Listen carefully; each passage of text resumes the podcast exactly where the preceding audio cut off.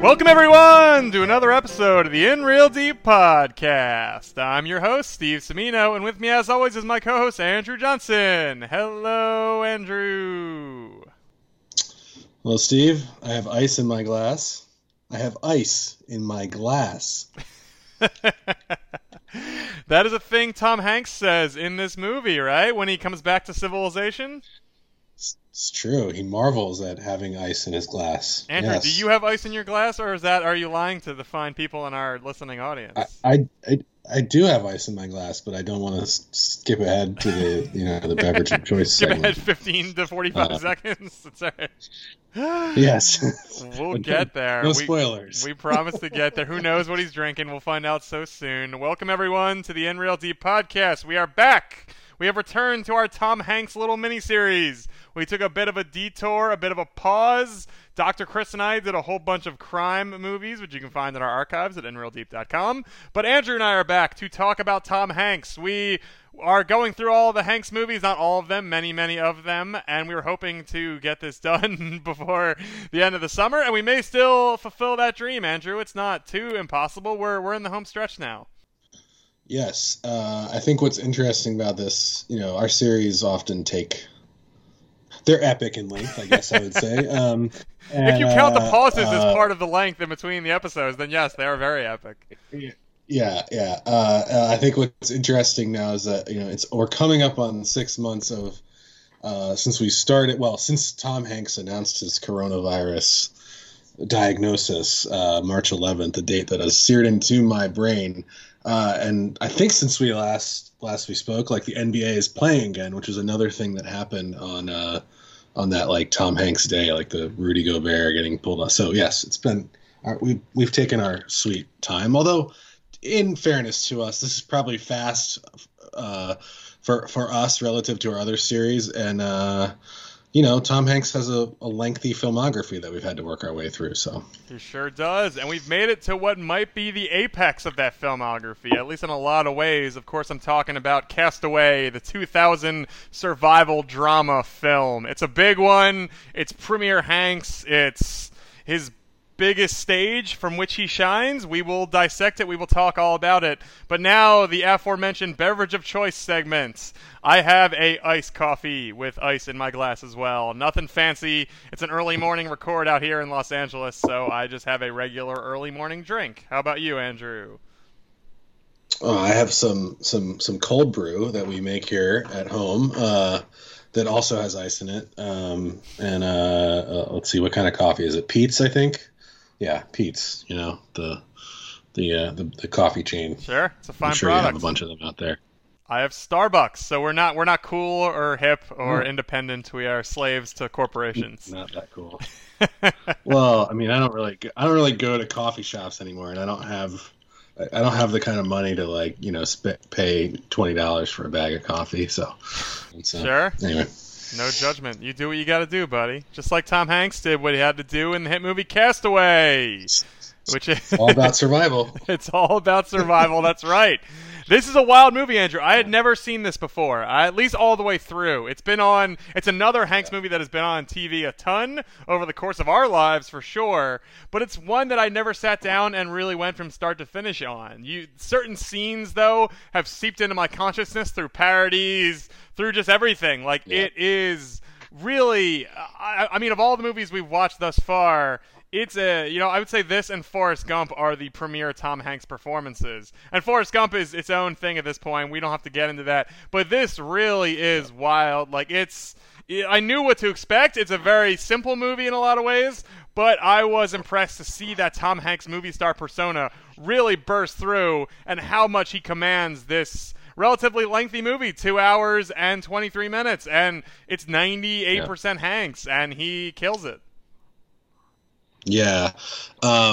It's funny you said this is the apex of Hanks, and I was gonna quibble a little bit with you, because I'm like, you mentioned Forrest Gump, there's Philadelphia, there's Saving Private Ryan, which we did an episode on. We kind of skipped over the other ones that I think are a little more. Well, I guess he won the Oscars back to back, right, for I think Philadelphia and Forrest Gump. He was so young at that point, though. Funny. He wasn't. This is fully formed grown man-ass Hanks, you know? Yeah. While that might have been his critical peak, this is just like, this is a guy who makes $420 million worldwide, a movie about him stuck on an island. Yeah, and they had to make him like nice and doughy in his like Christmas sweater, and then thin him out every time. But what I was gonna say is I think I was gonna quibble with you, but then I started thinking, I mentioned Tom Hanks kicked off this whole COVID thing and on March 11th, and then what's interesting now that I think about that is, he came back and was the first person to host Saturday Night Live when they did the Saturday Night Live at home. So when that came back on the air, the reason I bring that up is because they didn't go for Forrest Gump or one of his other roles. They went on the sketches there that they kind of did, awkwardly. They went straight for Wilson. Right. And so in some ways, I think you're absolutely right. This is like the peak Hanks role in terms of like, yes, screen time, certainly. But like, I think this one is one, at least for me, that I forget about when I think about that, like that mid 90s peak that sort of starts with Forrest Gump and ends with Philadelphia and ends with Saving Private Ryan. But like, this is every bit as iconic of a performance and a movie. And I have to say, like, we can talk about this, but I hadn't seen that. I did see it end to end, like way back in the early 2000s. And I hadn't seen it since then. This movie's great. Like, it was like, it's not like a, it's not Citizen Kane or anything, but it's like, it was a great watch, which I think is a big tribute 20 years after the fact. So it was great. And it's great mostly because of Tom Hanks. Yeah, it feels like the kind of movie, and it's where it settles in his life as Tom Hanks, the huge movie star, is fascinating as well, because it's sort of, after this, it's a little bit of a slow decline. There are peaks and valleys, but it sort of drops off from here. If this isn't his apex, this is one of the biggest peaks he ever has, and he never gets this high ever again. But in that sense, and as someone who hasn't watched it before, it feels like the kind of movie where either at the time or now 20 years later, because of what comes next, we'd all sort of go, we've had enough of Tom Hanks, like we're a little Hanksed out. Like it feels like it should be that kind of movie, like just because of where it sits, but it's not that at all. Like people loved it. Everyone saw it. Everyone still liked him. Everyone still likes him now. So he never really had that fall from grace, but it's just so it could easily be that kind of movie, like where it's just like, man, how fucking vanity are you gonna get? Like you're gonna be in 98% of this movie. It's gonna be all about you. It's just gonna be the culmination of all these years of build up of we love this guy, we love this guy, we love this guy. Okay, too much of this guy, and that's not the case. Like what happens to him from this point on is fascinating in terms of his career, but it is in no way fueled by this. Like this is just good, solid. It's really the best this movie could be. Like I can't imagine a version of this movie with another person in it that I like as much. Like I don't think it's possible. Like and you sort of touched on a big part of it. I think is we get that doughy, sweatery Hanks in the beginning, and you if you went into this blind somehow and you saw what he'd become, you genuinely would be shocked. You'd be like, whoa, doughy ass Tom Hanks is throwing spears at fish and has a big beard and is like lean and cut and fit, and like it is a transformation in a lot of ways, and it's exciting to even see. Just like for nerds like you and I who like knowing how the sausage is made, it's just wild to think about the big pause they had to do in between Hanks getting all skinny but also sort of ripped. Like it must have been, it's really cool, and he went all out, and it shows on screen. Like it is magnetic, and it's sad, and it's long, and it's epic. Like it really checks all those boxes you want to see from sort of a desert island movie like this. Yeah, and I think you're right that it's as good as it can be. And then I think the other thing I would say is like there's other parts of the movie that shouldn't work but kind of do. Like literally, he's friends with a volleyball that he names Wilson, or that is, like that really. It's when you say it like that, it sounds like ridiculous, right? It doesn't. It sounds stupid, and yet it's like super. like when he loses Wilson, you know, like it's, and you've like seen it parodied so many times, like you said. Like, yeah, I did sort of go into it thinking like, this is parodied so much because it's stupid. You know, I'm sure it's fine, but I'm also sure that's why everyone makes fun of it to a certain extent, because it's dumb. But it's not really dumb. It's just the movie, you know.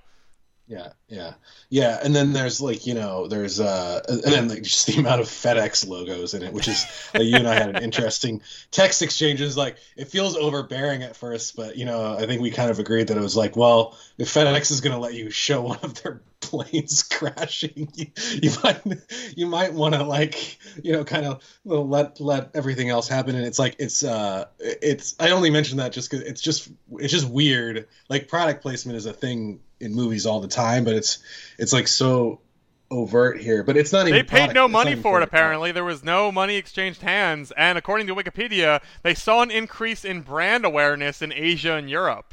So I don't know what that means exactly. Brand awareness is a fairly nebulous term. Like you said, the plane crashes through really no fault of anybody's, but still, like, that is not the message you might want to send as a company. But they upped awareness in Asia and Europe, so good for the FedEx Corporation.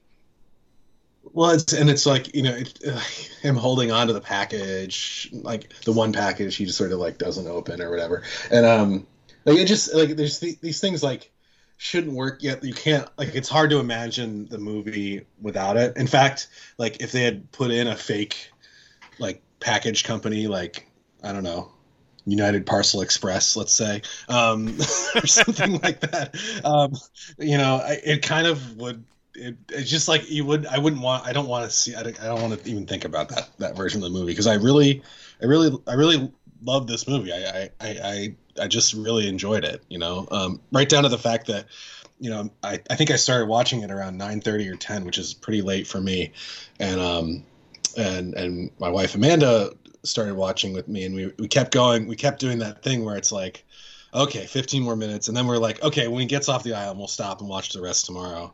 And, you know, we got to 12 and we were like, screw it, let's finish this movie. And it was just like, you just want to keep going. I think because you're just so invested in Tom Hanks's character, you know, so. I was personally so excited when the ship saw him, when the ship comes in the background of that one shot. Like, you know it's coming. You know Tom Hanks isn't going to die. You know the whole point of the movie is what happens when he's saved from being lost. Yep. But it's still so thrilling. And there's a part of you that is Zemeckis shoots it so well, where you wonder, like, is he going to miss this somehow? Like, oh my God, he's so tired and so half dead. But just wave your hands, Tom. Like, come on, Chuck, do it. Like, you really – I imagine in the theaters when this came out and you didn't know what was going to happen exactly, that must have been such a thrill at that part, because you really do – they, you know, just the length of the time he's lost and how in-depth the movie gets and how into it Hanks gets and the weight loss again and all that. Like, you are rooting for him so hard to get found. And I guess there's a part of you that believes he might not, and that's to everyone's credit involved in the movie, is they make you do believe that maybe he will die. You know he won't. But what if he does? Yeah, no. That scene was like, literally, you're sitting there and you're like, turn around. Just, like, you shout at the screen, you know, like, you just, and like, even before that, or like during the crash, you know, you're like, like, you want him to grab all these things, you know, grab the watch, you know, all these things. It's like, it's great at building tension. I think it's like, you know, you got to call out Robert Zemeckis, who is a frequent collaborator of Hanks. You know, I believe he did Forrest Gump, but also like Polar Express, right? So, but Zemeckis, like, you know, understandably, like, he doesn't bat 1,000 as a director, I guess, right? But like, I think we forget about him as, like, you know, someone who's really capable of. Now we forget about him as someone who's really capable of, like, making a great film, you know. And much like Hanks, he falls off super weirdly after this. Like, he he's made a ton of movies in the last 2 decades, and many of them are weird or bad. Like, I don't know what happened to him. I don't know why he started making Welcome to Marwen and like, you know, and again, all the Uncanny Valley, mocap movies. But this is sort of Zemeckis' last gasp in a lot of ways. Not his last gasp, but his, again, one of his major peaks. And yeah, it rules. Like that crash scene in general, like, I don't know if I've ever seen a crash scene that good. It's amazing. And like on Flight, I believe, you know, he captures a lot of that again as well. So he just apparently knows how to do a really good airplane terror sequence, because it's truly, it's intense, and like you said, it's long and it's detailed, and it just it's not just, you know, the blink of an eye the plane goes down. Like, you're up there with him and you're screaming for him to like not die, even though you know he will not die. But again, creating that doubt in our heads is very impressive. Yeah. But Andrew, one thing I will say about this movie is, up until the part we talked about when Chuck gets rescued from the islands, I was thinking, okay, this is a good movie. It's real fun. It's super interesting. Hanks is as good as I thought, you know, da-da-da. But the last 30 minutes is where they really take it home. Like, I'm so glad that everyone involved realized that, okay, obviously people are going to talk about Hanks. They're going to talk about the transformation, the beard, the hair. That's all super important. But especially even in 2000, which feels like a million years ago, but we're already at this point, obviously, the media frenzy for a person to come back from this would be fucking nuts. Like, it would be just unbelievable. And they do a great job, I think, of capturing all that and of showing, and Hanks plays that so well. Like, he's a man who's returned to this world he barely knows anymore. Everything is left him by. He's been dead, and he has to sort of smile and show up at all these events and pretend like he's so happy to be there and so pumped to, and like, but none of us could possibly imagine what this guy has been through. It's just impossible. And he plays just this shell-shocked, you know, sunken-eyed replica of a human being who's just trying to find some sort of happiness and is filled with, I don't even know, longing and sadness and probably a little bit of rage and just like, and just does not know where to go next. And I think what everybody does, Helen Hunt, even Nick Searcy, Chris Noth, everyone who shows up for those final 30-minute scenes plays this like very, either they're like unnecessarily gregarious with him, or they're very hands off and nervous, and they all just let it show the different sides of what it might be like to come back from an event like this.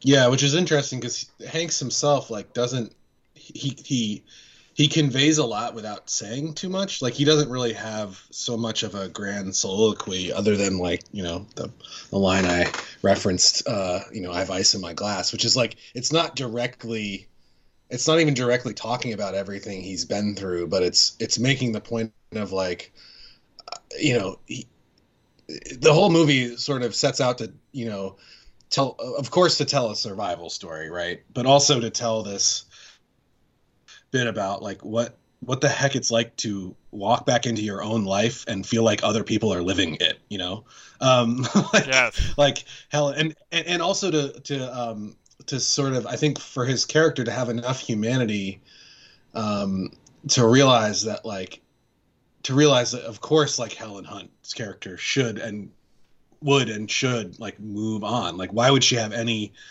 expectation to ever see this guy again, you know? And they weren't perfect beforehand either, which I feel like fuels it so much more, as Hanks was constantly dodging committing to her. So in a way, I think he sees it as some sort of very sad just desserts, you know? He's like, well, I didn't do this to myself. I didn't ask for this. She didn't ask for this, but she found someone who was willing to commit when she needed it. She got Mr. Big, you know? Who am I to interfere? Yeah. Yeah, and I mean, I think that also is down to the setup of the film, which is like, you know, does like it again? It feels a little hacky to have him there in like Moscow or whatever, you know, like yelling at people about living and dying by the clock and all that stuff. And then, but it's another, you know, I think we talk about this a lot. Like, great films communicate. They don't communicate directly through dialogue. There is dialogue, but like, you know, him sitting around at that Christmas, that family Christmas gathering or whatever, there's nothing really there that lets you know that their relationship isn't perfect. You just, you know, enough because he gets the thing on his beeper and he's got to go. But you know that he also has something to lose too, right? It's like, you need to know that it's not perfect. You need to know that he has something that if he loses it, you know, that he has a lot to lose. So you're invested in this whole survival thing. And then it's just like, it's crushing to have him back. And, I mean, we got to talk at this point about, I think, about the sort of the driveway scene, which is like the best scene in like the whole movie. Like, you know, very, very emotional. Yeah, and Helen Hunt in general. Like the Helen Hunt, Tom Hanks. Helen Hunt is not in this movie very much in terms of screen time because she's not on the island with Tom Hanks, but she's a constant presence throughout. And like you said in the beginning, they set up very well that it's just, it's not perfect. And I think that's such to the movie's credit. Like it does not, the movie does really like in very sly, small ways turns all the expected tropes on its head. Not that there's a million disaster, you know, deserted island movies, but you assume like you're going to be pining for your sweetie, and you assume that when you get back, it's going to be hunky-dory and you're going to fall in love again. And he's pining for a sweetie, but they're not husband and wife, perfect couple. And then when they get back, life is infinitely complicated, you know, like you cannot just restart where you left off, and everyone feels bad for everybody, and Chris Noth seems sort of resigned to like that this is somewhat out of his control, which I love. He's just he's you know, standing in for Helen Hunt, he's talking to Tom Hanks, but I'm sure at the end when like you know, you talk about the driveway scene, like it's great that their passion and intensity for each other is amazing, but I'm sure Chris Noth the next morning is going to be like, oh fuck, like what happened out there? Like I heard a car come up, I heard you go outside.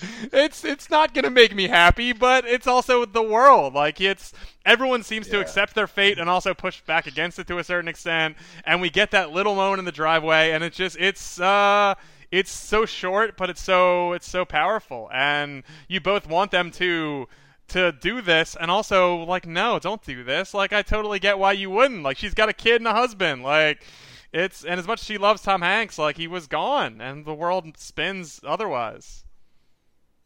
Yeah, I guess I'd say like one of the things I kind of marvel at this movie is it just has a great appreciation for humanity and how complicated human beings are, you know, and like what sort of what life is all about. And it's like that scene. I personally, you know, I think the end is great. I actually wish it had ended with the driveway scene and him like moving on. Yeah, I did not give a shit about the package. Like I almost forgot that was a thing. I was like, oh, we're still talking about this package? I don't care. Yeah. And like, I mean, at the end, it's like, it's a little, it then goes like to be way too on the nose. Like he's literally standing at a crossroads. Yeah. Like, that's in the middle of like wherever, Texas. It's like, okay, I got it. Like, you know. All right, Bob. All right, Tom, we get it, you know? Yeah. But like I could have like, but that it like it almost doesn't matter because that driveway scene is just, it's just so packed with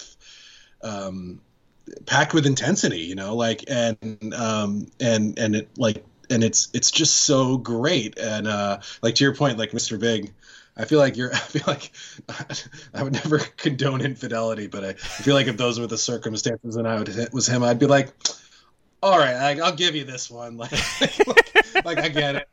This is very complicated. Crazy, it just does not make any sense. Especially if the fact that all they do is just do a big old smooch. Like, you know, that's certainly condoned. I think that if he's ever confronted with the actuality of what happened, I'm sure he'd be like, "Wow, that's it? Okay, like what a lovely wife you are. I'm so impressed."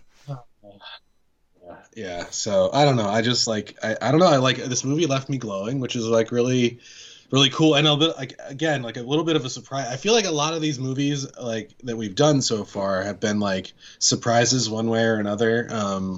In revisiting them, I mean, the only one for me that really sort of that we've watched to date that like was kind of exactly what I thought it was going to be was Saving Private Ryan. Like that was it, and everything else has sort of surprised me positively or negatively, and this one was great. So you know, we may be at the staring over the edge of a of an abyss at this point, but if so, it was worth getting to the top of the peak, I suppose. Yeah. I think one thing I will say about the end though, and you're super right. I mean, I you're super right that the crossroads thing is on the nose and dumb. But I would say if you look at Robert Zemeckis' filmography, even the stuff he makes that's great, he's not an artistic filmmaker, you know? Like he makes real good popcorn movies, sometimes so well done that they are like classics, like Back to the Future and Roger Rabbit and sort of Forrest Gump. Like he makes very entertaining movies, and he makes movies where I feel like you get a very strong sense throughout that you can turn them off or ignore certain parts, or like they're not all, you know, artfully crafted holes that you need to consume, like, which the thing makes Castaway such a good TV movie is you can turn off that last scene and it doesn't matter. Pretend like it doesn't exist, you know, like watch the driveway scene and go to bed and you will be justified and you lose nothing from Robert Zemeckis' vision, because I don't think it's really necessary. And I think that too, in this era or in the, you know, in the last several decades of movie making, that has become so much more okay because people consume movies differently. Yeah. And it works as a crowd pleaser. It's not incredibly frustrating to see it as a whole, but it's just, it's very easily taken in chunks. Like, I think I texted you, we were watching this, like, there are so many scenes in Castaway where you just picture it going to black afterwards and the commercial running, you know? Like, there are like four scenes where it's like he put the movie together expecting TNT commercial breaks.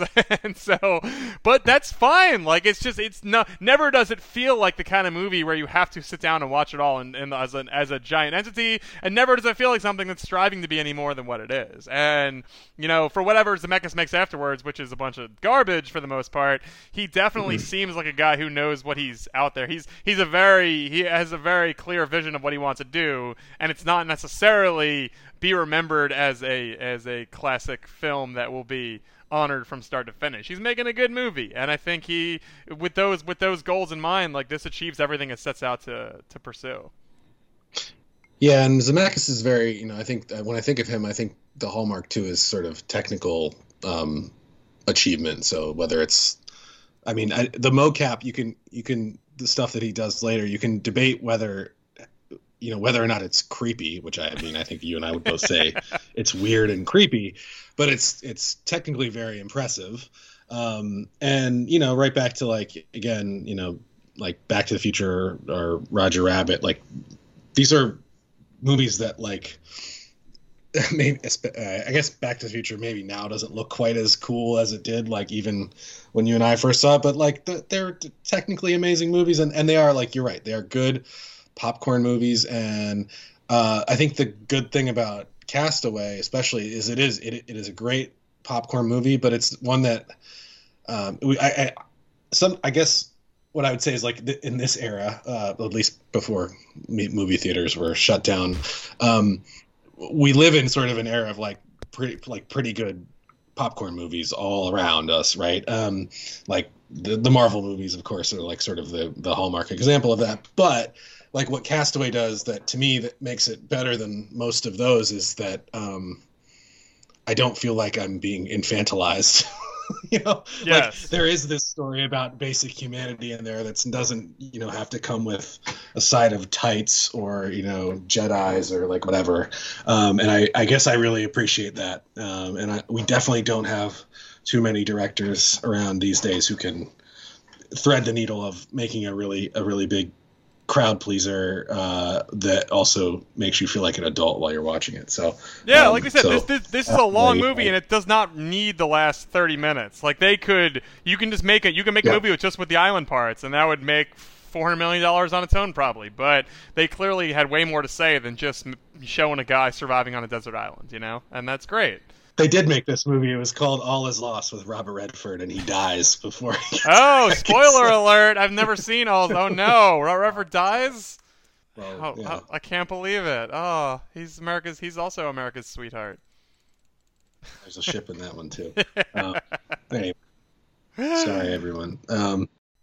Also, let's note for the record, the billing in this movie is Tom Hanks, Helen Hunt, and Nick Searcy from Justified. Yeah. They are the three main characters. I was watching it and I was like, is Nick Searcy literally the third lead in this movie? It's so weird. I like Nick Searcy in Justified a lot. He's great in it, but the fact that they would, like, of all the people, they'd make him Tom Hanks' coworker / friend is so weird. And it's great. It grounds it a little more. You're like, wow, character actor Nick Searcy is the third lead. Okay, cool.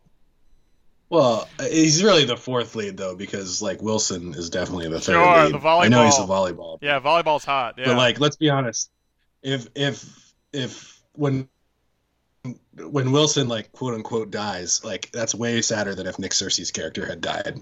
Yes. You know? Or when you get back and find out Nick Searcy's mom or wife died or whatever. Yeah, you're like, I don't really, you know, sorry, Nick Searcy. Yeah. Well, Andrew, as we mentioned, this is Tom Hanks' huge hit in 2000. It was coming off of Saving Private Ryan, You've Got Mail, The Green Mile, movies we all talked about. It seems like his star could not get brighter, and it never did really get brighter. That would be a correct assessment if you have said that in 2000.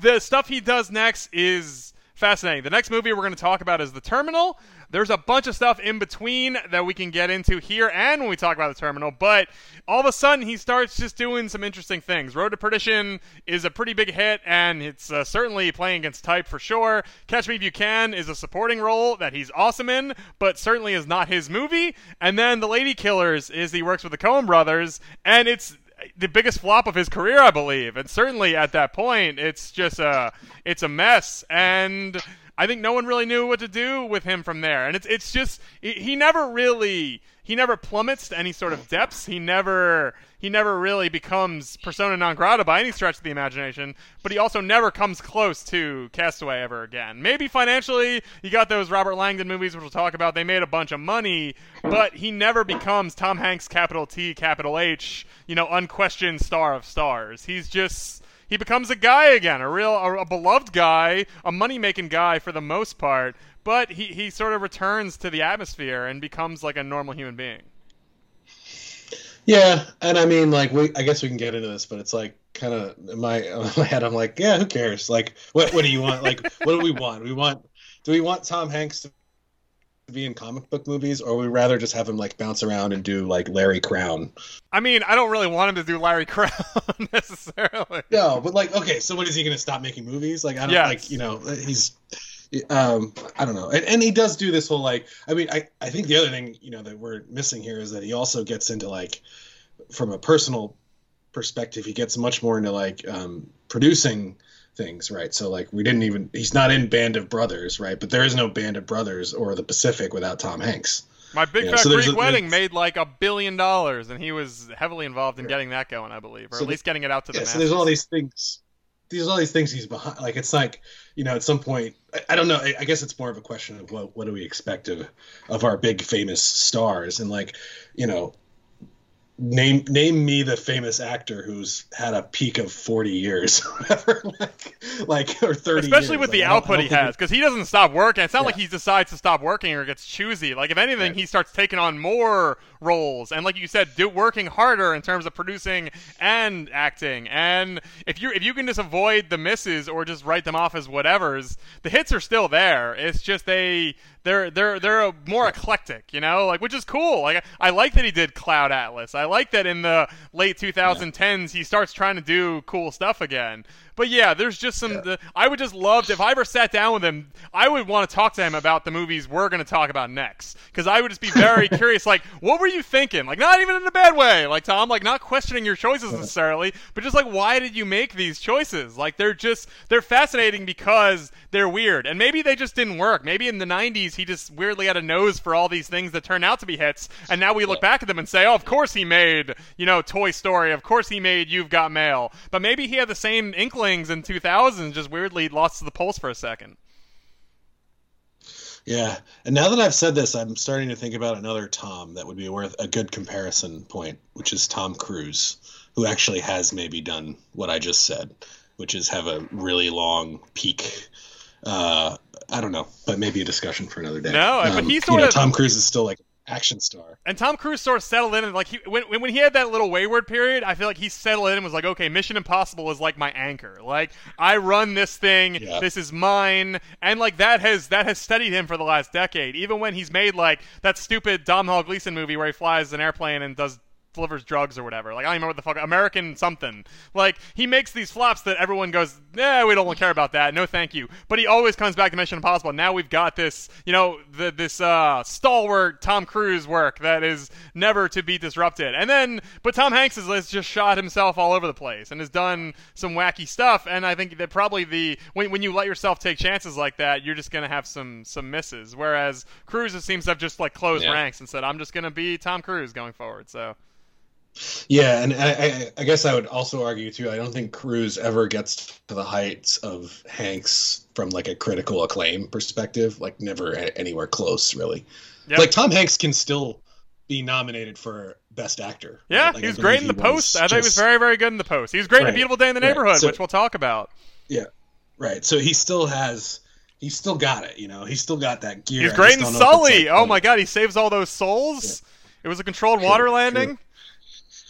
True. Another plane. Another plane. If only if Sully had been flying the plane. Oh, man. Away. Don't even get me started. That's the dream team right there. Chuck and Sully teaming up, solving problems. Oh, man. We need to get... Can we get a Photoshop of that? Someone who's listening to this. Can we watch Sully Tom again? Hanks yes, in the back. We can. Tom Hanks piloting the plane. Yeah, yeah.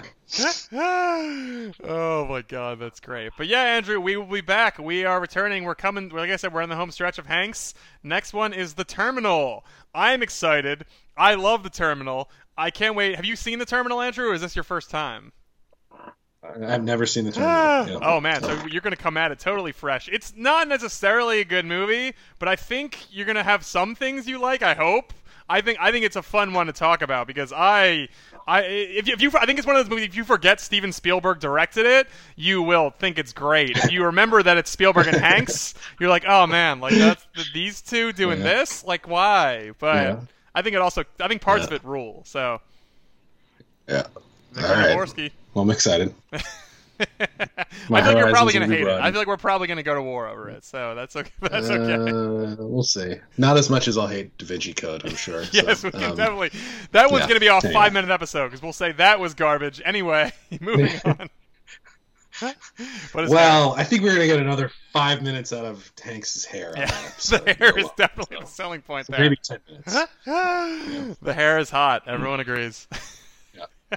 Absolutely. So there you go, Tom Hanks fans. Go find The Terminal, stream it, rent it, watch it. We will be back talking about that in the somewhat near future. And as always, if you want to listen to our previous episodes, they are available on InRealDeep.com or subscribe to the In Real Deep podcast everywhere podcasts are delivered. Apple Podcasts, Spotify, Stitcher, all the places we are there. Andrew, thank you for joining us. Thanks for watching Hanks. Loved watching Castaway. And we got a few more movies to go, and then we will be done Tom Hanks and on to other adventures. Yeah, excited. So am I. Thank you all so much for listening. We'll be seeing you further on up the road. Adios.